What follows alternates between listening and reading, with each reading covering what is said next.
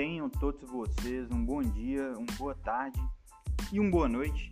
Tá começando mais um episódio do podcast do Cruzeiramento. Eu sou o Matheus de Paula.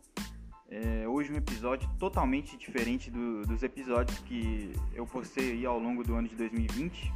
Um ano que foi bastante difícil aí para todos nós cruzeirenses, mais um ano difícil. Mas hoje o objetivo desse episódio aqui é diferente, é com energia diferente, porque hoje o clube que a gente aprendeu a amar está completando nada mais, nada menos que 100 anos, um centenário de existência de Cruzeiro Esporte Clube. É ano pra caralho, é conquista pra caralho, mano, a história demais. Agora a gente tá passando pelo pior momento da história do Cruzeiro.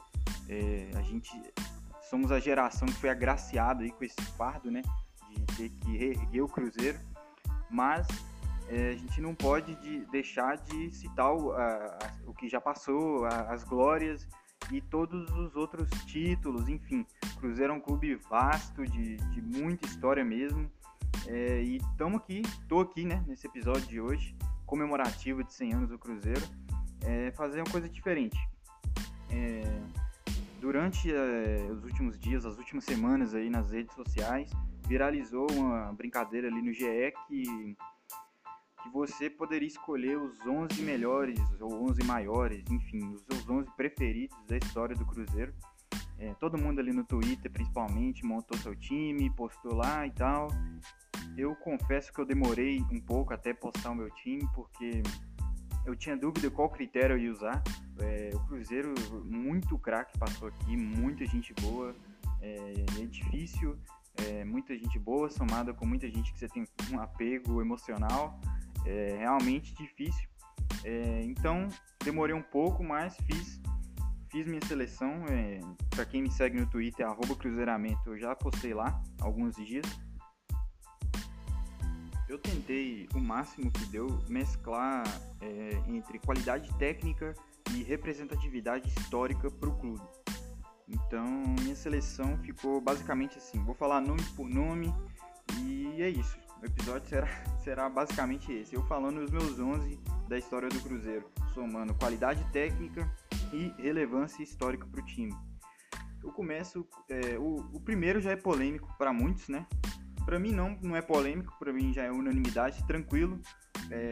Fábio. Começo com o Fábio no gol. Fábio, goleiro, não só o goleiro, o jogador que mais atuou com a camisa do Cruzeiro. Já são aí mais de 900 jogos, caminhando para o 1000º jogo.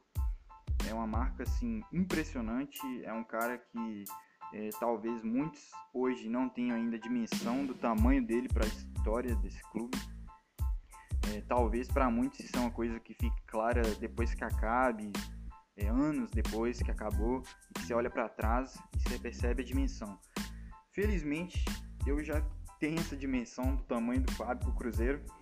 São 12 títulos nesses mais de 15 anos prestados aí pro clube, sendo que 12 desses títulos, 5 foram nacionais, foram 2 campeonatos brasileiros em 2013 e 2014, de forma incontestável, aquele time do Marcelo Oliveira, bicampeão, o melhor time do Brasil aí, né, naquela época, e 3 Copas do Brasil, né, uma todos sabem, reserva do André em 2000, Fábio menino ainda, primeiro ano dele aqui no Cruzeiro, e os outros 2 como total protagonista em 2017 e em 2018, Em 2017, defendendo o último pênalti do Diego e dando o título. Não foi o último pênalti, né, mas foi um pênalti do Diego. Depois a gente converteu o nosso e fomos campeões. E destaque também para a conquista de 18, aquele fatídico jogo contra o Santos ali no Mineirão, que foi para os pênaltis. E o Fábio simplesmente pegou todas as cobranças do time do Santos. Pegou todas. Nada passou pelo Fábio aquela noite. Então, por essas e outras, é meu goleiro nesse time histórico, muito tempo de Cruzeiro, já pegou a gente nas boas, nas horríveis como agora, então por ter passado por tanta coisa, é um cara que tá marcado já e não pode ser outro no gol, senão Fábio Davidson Lopes Maciel. Ok, dando sequência, já passando por essa bucha que é falar do goleiro, porque porra, Fábio, Dida e Raul Plasma, né, cara? zoado demais ter que escolher um dos três, mas igual eu falei, juntando o critério de qualidade técnica e representatividade, Fábio.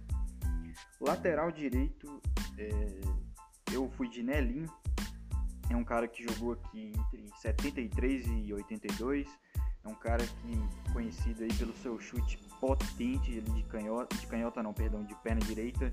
Era realmente um absurdo o chute do Nelinho. Se você tiver aí curiosidade, /tempo, enfim, joga no YouTube aí os lances do Nelinho, cada chute absurdo, uns pela seleção também, que ele jogou pela seleção. É um cara realmente marcante, impactante, é o lateral que tem mais gols na história do Cruzeiro, isso já diz muito sobre ele. Um cara absurdo, conquistou aqui 7 títulos, sendo que um foi internacional, foi aquela Libertadores em 76, então por essas e outras, como eu disse do Fábio, Nelinho é meu lateral direito da história. Na zaga, a zaga também complicada, a zaga eu vi aí no Twitter alguns nomes que eu não coloquei, que eu não colocaria, enfim. Começa ali com Roberto Perfumo, esse eu vi em muitas escalações do Perfumo, tá na minha escalação. Perfumo jogou pouco aqui, não jogou muitos anos, não fez uma era aqui no Cruzeiro, mas quando eu disse que eu juntei qualidade técnica com relevância, o Perfumo pesa muito a qualidade técnica. Muita gente acha que o Perfumo é um dos melhores zagueiros da história. Na Argentina, ele é considerado um dos maiores da Argentina, foi titular da seleção argentina por 10 anos seguidos. Todo mundo sabe que não é fácil jogar 10 anos seguidos na seleção, ainda mais na seleção argentina. Foi titular absoluto por 10 anos, foi o primeiro argentino que jogou aqui e já chegou surpreendendo, jogou num nível absurdo aqui, apesar de não ter conquistado o título de grande expressão. Ele saiu um pouco antes da gente ganhar a Libertadores, chegou um pouco depois da gente ter ganhado a Taça Brasil, mas o período que jogou aqui, com os 4 títulos regionais que ele ganhou, foi jogando muita bola mesmo. Então Roberto Perfumo, meu primeiro zagueiro, que vai fazer dupla com um cara que nem zagueiro de origem é, o Wilson Piazza, o grande Wilson Piazza, que no Cruzeiro era um volante que jogava ali à frente da zaga, com boa qualidade de saída de bola, um volante extraordinário, jogou muita bola aqui no Cruzeiro entre 66 e 77, era um garoto ali naquela conquista da Taça Brasil, né, em 66, fez acho que 4 gols naquela campanha. Então Piazza com certeza tem que estar nessa seleção. Foi 10 anos capitão do Cruzeiro, gente. 10 anos sendo capitão do Cruzeiro, carregando a braçadeira de capitão. Além desse título da Taça Brasil, ganhou a Libertadores em 76. Então, para você ver, era um garoto em 66. Fez a carreira toda aqui, para em 76, já maduro. Depois de ter ganhado a Copa do Mundo em 70, jogando um fino também. Ganhando a Libertadores. Inclusive, essa Copa de 70 é de suma importância para eu colocar ele na zaga, porque como eu disse, ele jogava mais de volante aqui no Cruzeiro, aquele cara de saída de bola, mas aquela seleção de 70 era só craque absurdo, ali no meio a gente tinha Gerson, Clodoaldo, então complicado ali colocar o Piazza. Então o Piazza, pela qualidade de passe absurda que tinha, era um cara muito acima da média, foi deslocado para a zaga e nada aconteceu, não teve nenhuma perda de qualidade, muito pelo contrário, jogou fino da bola na Copa de 70. Então, licença poética para eu ajeitar aqui o Piazza como zagueiro. Fechando a linha defensiva, uma posição disputadíssima também, a gente tem pelo menos aí 2 nomes muito grandes dessa lateral. Um deles é o Sorin, né? Um argentino que chegou aqui em 2000, conquistou essa torcida rapidamente, fez história aqui, ganhou Copa do Brasil, ganhou Sul-Minas. Porém, é inevitável não colocar na seleção dos melhores da história do Cruzeiro, dos maiores, né? Raimundo Nonato, que jogou aqui entre 90 e 97, a década gloriosa do Cruzeiro aí, a década de 90, a gente ganhou título a rodo. Nonato chegou aqui jovem, chegou de empréstimo do Pouso Alegre, um time do interior de Minas aqui. Chegou por empréstimo, o Cruzeiro já rapidamente já comprou o passe. Depois das primeiras atuações dele, o Cruzeiro já garantiu que ele ficaria por aqui mesmo. E cara, foi uma década, como eu disse, de ouro mesmo. O Nonato ganhou aqui 12 títulos, é o mesmo número de títulos que o Fábio tem, pra vocês terem uma noção. Só que os números absurdos. Escuta aqui, ó, de 12 títulos, 5 foram internacionais. Isso é muito grande, cara. Isso é muito impactante mesmo, um jogador ter essa quantidade de títulos por um clube, 12, e desses 12, 5 serem internacionais. Isso é um número muito impactante. Foi uma Libertadores, aquelas duas Supercopas, Copa Ouro, Copa Master. Então, cara, Raimundo Nonato gastava a bola ali na lateral esquerda. Era um lateral muito seguro defensivamente, com boas descidas, boas escapadas. Além desses títulos internacionais, ele ganhou 2 nacionais, né, que foram o bi da Copa do Brasil em 93 e 96.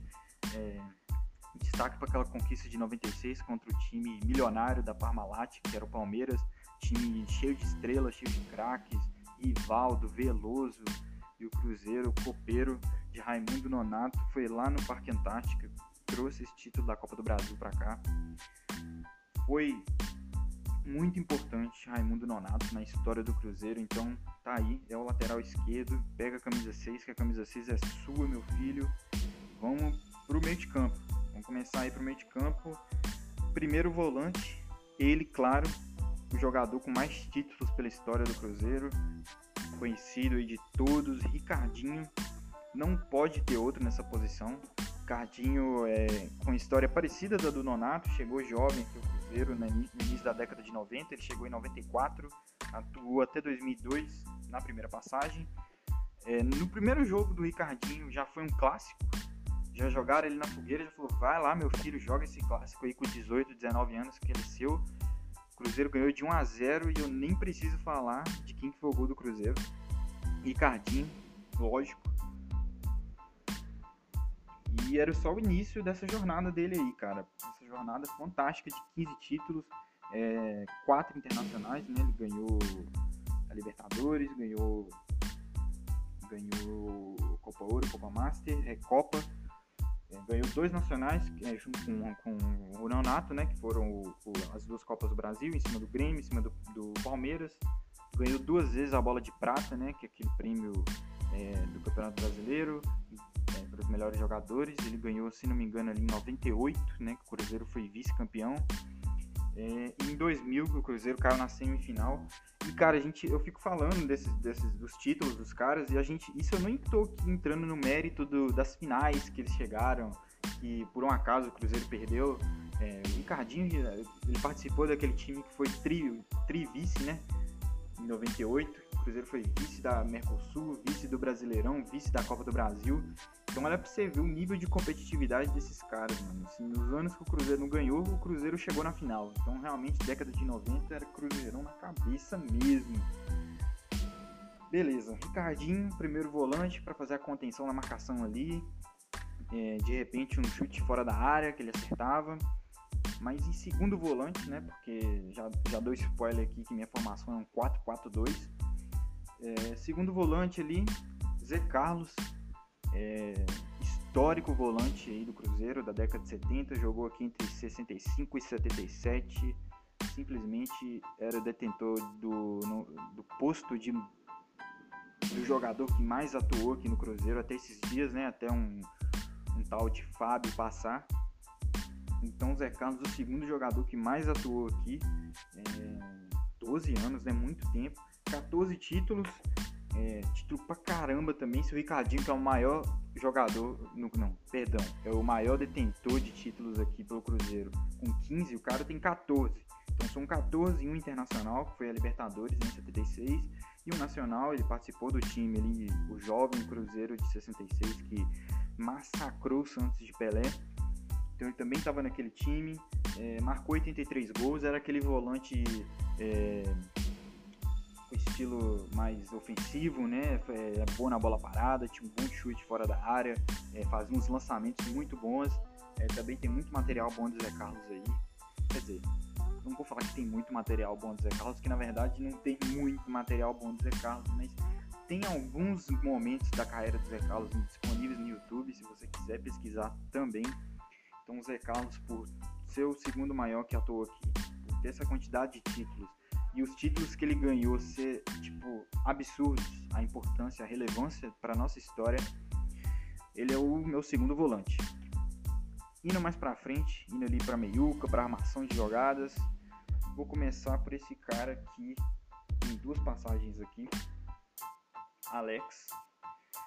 A primeira passagem começou em 2001, se encerrou ali em 2002, ele veio, jogou pouco, não jogava muito.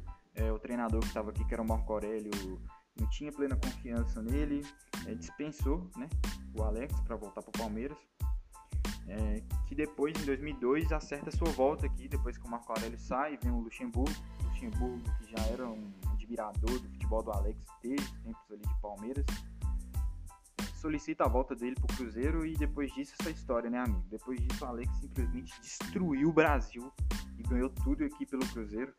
4 títulos, foi uma passagem meteórica essa segunda passagem, que foi em 2002 e terminou ali no meio de 2004. Conquistou 4 títulos nesse meio tempo, sendo que 2 foram nacionais, a Copa do Brasil de 2003 e o Brasileirão de 2003, o ano da Tríplice Coroa. Simplesmente o Alex marcou, só nessa temporada, 39 gols em uma temporada. Eu posso estar enganado aqui, mas eu tenho quase certeza que depois desse ano ninguém marcou mais gols em nenhum só ano pelo Cruzeiro. Foram 39 gols, foi bola de ouro e bola de prata no Brasileirão. Nos deixou em 2004 indo pro Fenerbahçe. Mas assim, o tempo que o Alex jogou aqui foi de um impacto tão grande. O Cruzeiro já vinha de uma década de 90 fodida de ganhar bastante títulos. Mas, de certa forma, ele deu uma elevada no patamar do Cruzeiro, porque aquele time da Tríplice Coroa era uma máquina. E o Brasil não tinha visto muito isso ainda, de um time ganhar a Copa do Brasil, o Brasileirão no mesmo ano e o Estadual no mesmo ano. Então, foi um domínio muito grande do Cruzeiro em 2003. Então, por esse impacto histórico que o Alex tem. E, cara, foi mágico. Não é só que ele jogou bem, era mágico, saca? Era cada golaço, era cada assistência, era uma questão...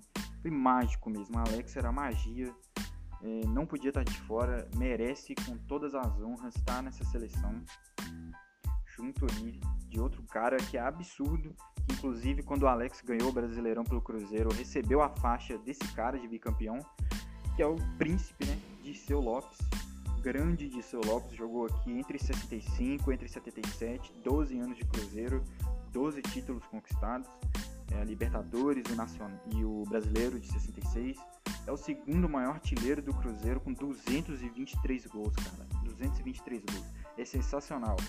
Dirceu Lopes, eu diria que ele é o melhor na opinião dos melhores. Você sempre escuta Pelé, Zico, grandes jogadores de outras gerações, quando perguntados de qual foi o maior, o melhor, mais habilidoso que você jogou, é quase unanimidade que o Dirceu Lopes está na boca dessas figuras, Pelé, Zico, Rivelino, já vi falando, é um cara muito bem falado pelos grandes, e jogou bola demais aqui no Cruzeiro, tem lances geniais do Dirceu Lopes também disponíveis no YouTube, aquele hat-trick que ele fez contra o Santos em 66, né, que foi uma goleada de 6-2, sendo que ele marcou 3, então o homem do jogo, totalmente, era rápido, era driblador, chutava bem, então era o 10 clássico, pra mim é Dirceu Lopes, a figura do 10 clássico.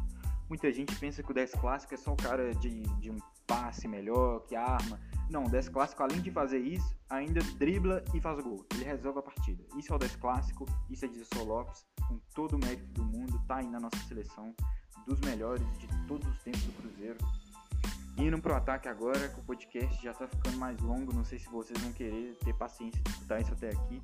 Se tiver, já fica aí um abraço pra vocês, ser foda. Vou começar pelo óbvio, né? Se eu não falei até agora, lógico que ele vai estar aqui. Tostão, outra figura histórica, compete ali com o Dirceu Lopes pra ver quem foi o melhor jogador da história do Cruzeiro. jogou entre 63 e 72, né? Conquistou aqui 8 títulos. Uma carreira peculiar do Tostão, né? Porque ele aposentou muito cedo, ele era menino ainda, ele teve o problema de... teve que fazer uma cirurgia com problema na retina e ele teve que aposentar para evitar que se agravasse um problema ali mais sério, que ele pudesse ficar cego, né? Mas o tempo que o Tostão jogou no futebol, ele simplesmente fez de tudo, ganhou 8 títulos aqui pelo Cruzeiro, é o nosso maior artilheiro de toda a história, tem 245 gols em 383 jogos, uma média incrível. Foi nossa maior venda, né? E foi a maior venda do futebol brasileiro até o momento, no momento que ela foi feita, perdão, naquele, foi acho que 72, o ano que ele foi vendido para o Vasco, a maior transação da época. Para ele se aposentar um ano depois, né? Ele jogou apenas um ano no Vasco, o Cruzeiro conseguiu ainda pegar uma grana dele, mas jogou muito. Aquele time de 66 ali junto com o Dirceu Lopes, era realmente um absurdo o que aquele time fazia. Jogou a Copa de 70, estava naquele esquadrão absurdo, ele e o Piazza representando muito ali, e o Jairzinho também, que viria jogar aqui depois. E não tem como não tá, né, cara? O Tostão é gênio, o Tostão é gigante, o Tostão tá na prateleira de Dirceu e de Pelé. É outro patamar, com certeza ele tem um lugar cativo aí para sempre nessa seleção, que é concluída por um cara que talvez alguns não coloquem, né, nessa seleção de melhores, maiores do Cruzeiro, mas na minha tá pesando o argumento da relevância histórica para o clube. É ele, o Marcelo Ramos, artilheiro, flecha azul. Jogava muito, década de 90, raiz mesmo. Jogou aqui entre 95 e 2003. Ganhou a Copa do Brasil, ganhou o Campeonato Brasileiro, né? Participou daquele time de 2003, ganhou Libertadores. Ganhou 15 títulos, né? 4 internacionais, mais os 3 nacionais. Fez 162 gols, jogava demais. Era o 9 raiz, era o 9 que decidia. Pela quantidade de jogos que fez, pela quantidade de títulos que ganhou, na minha opinião não tem como não colocar Marcelo Ramos na seleção. A gente também tem Ronaldo Fenômeno, né, que nasceu aqui no Cruzeiro, jogou pra caramba, ganhou até Supercopa, mas o Marcelo Ramos, pelo tempo, pela quantidade de gols, pela identificação mesmo, não tem como eu preterir o Ramos pelo Ronaldo. Então, fechando essa seleção aí com o Marcelo Ramos, cara, que jogou o fino aqui também. Pra treinar, você pode jogar esse time aí no colo do seu Enio, ou então do Zezé Moreira, que eles dois aí resolvem tranquilamente esse time, posiciona todo mundo certinho, e é isso. E galera, não esquece, galera, não deixe de ter orgulho desse time, não deixe. É uma fase, vai passar. Pode demorar, mas vai passar, e é importante a gente valorizar a nossa história, porque a história tá aí para contar para quem vem depois e vai ficar aí para sempre. Não pode apagar, a gente não pode esquecer desses caras que já fizeram tanto pelo clube, pelo futebol em si.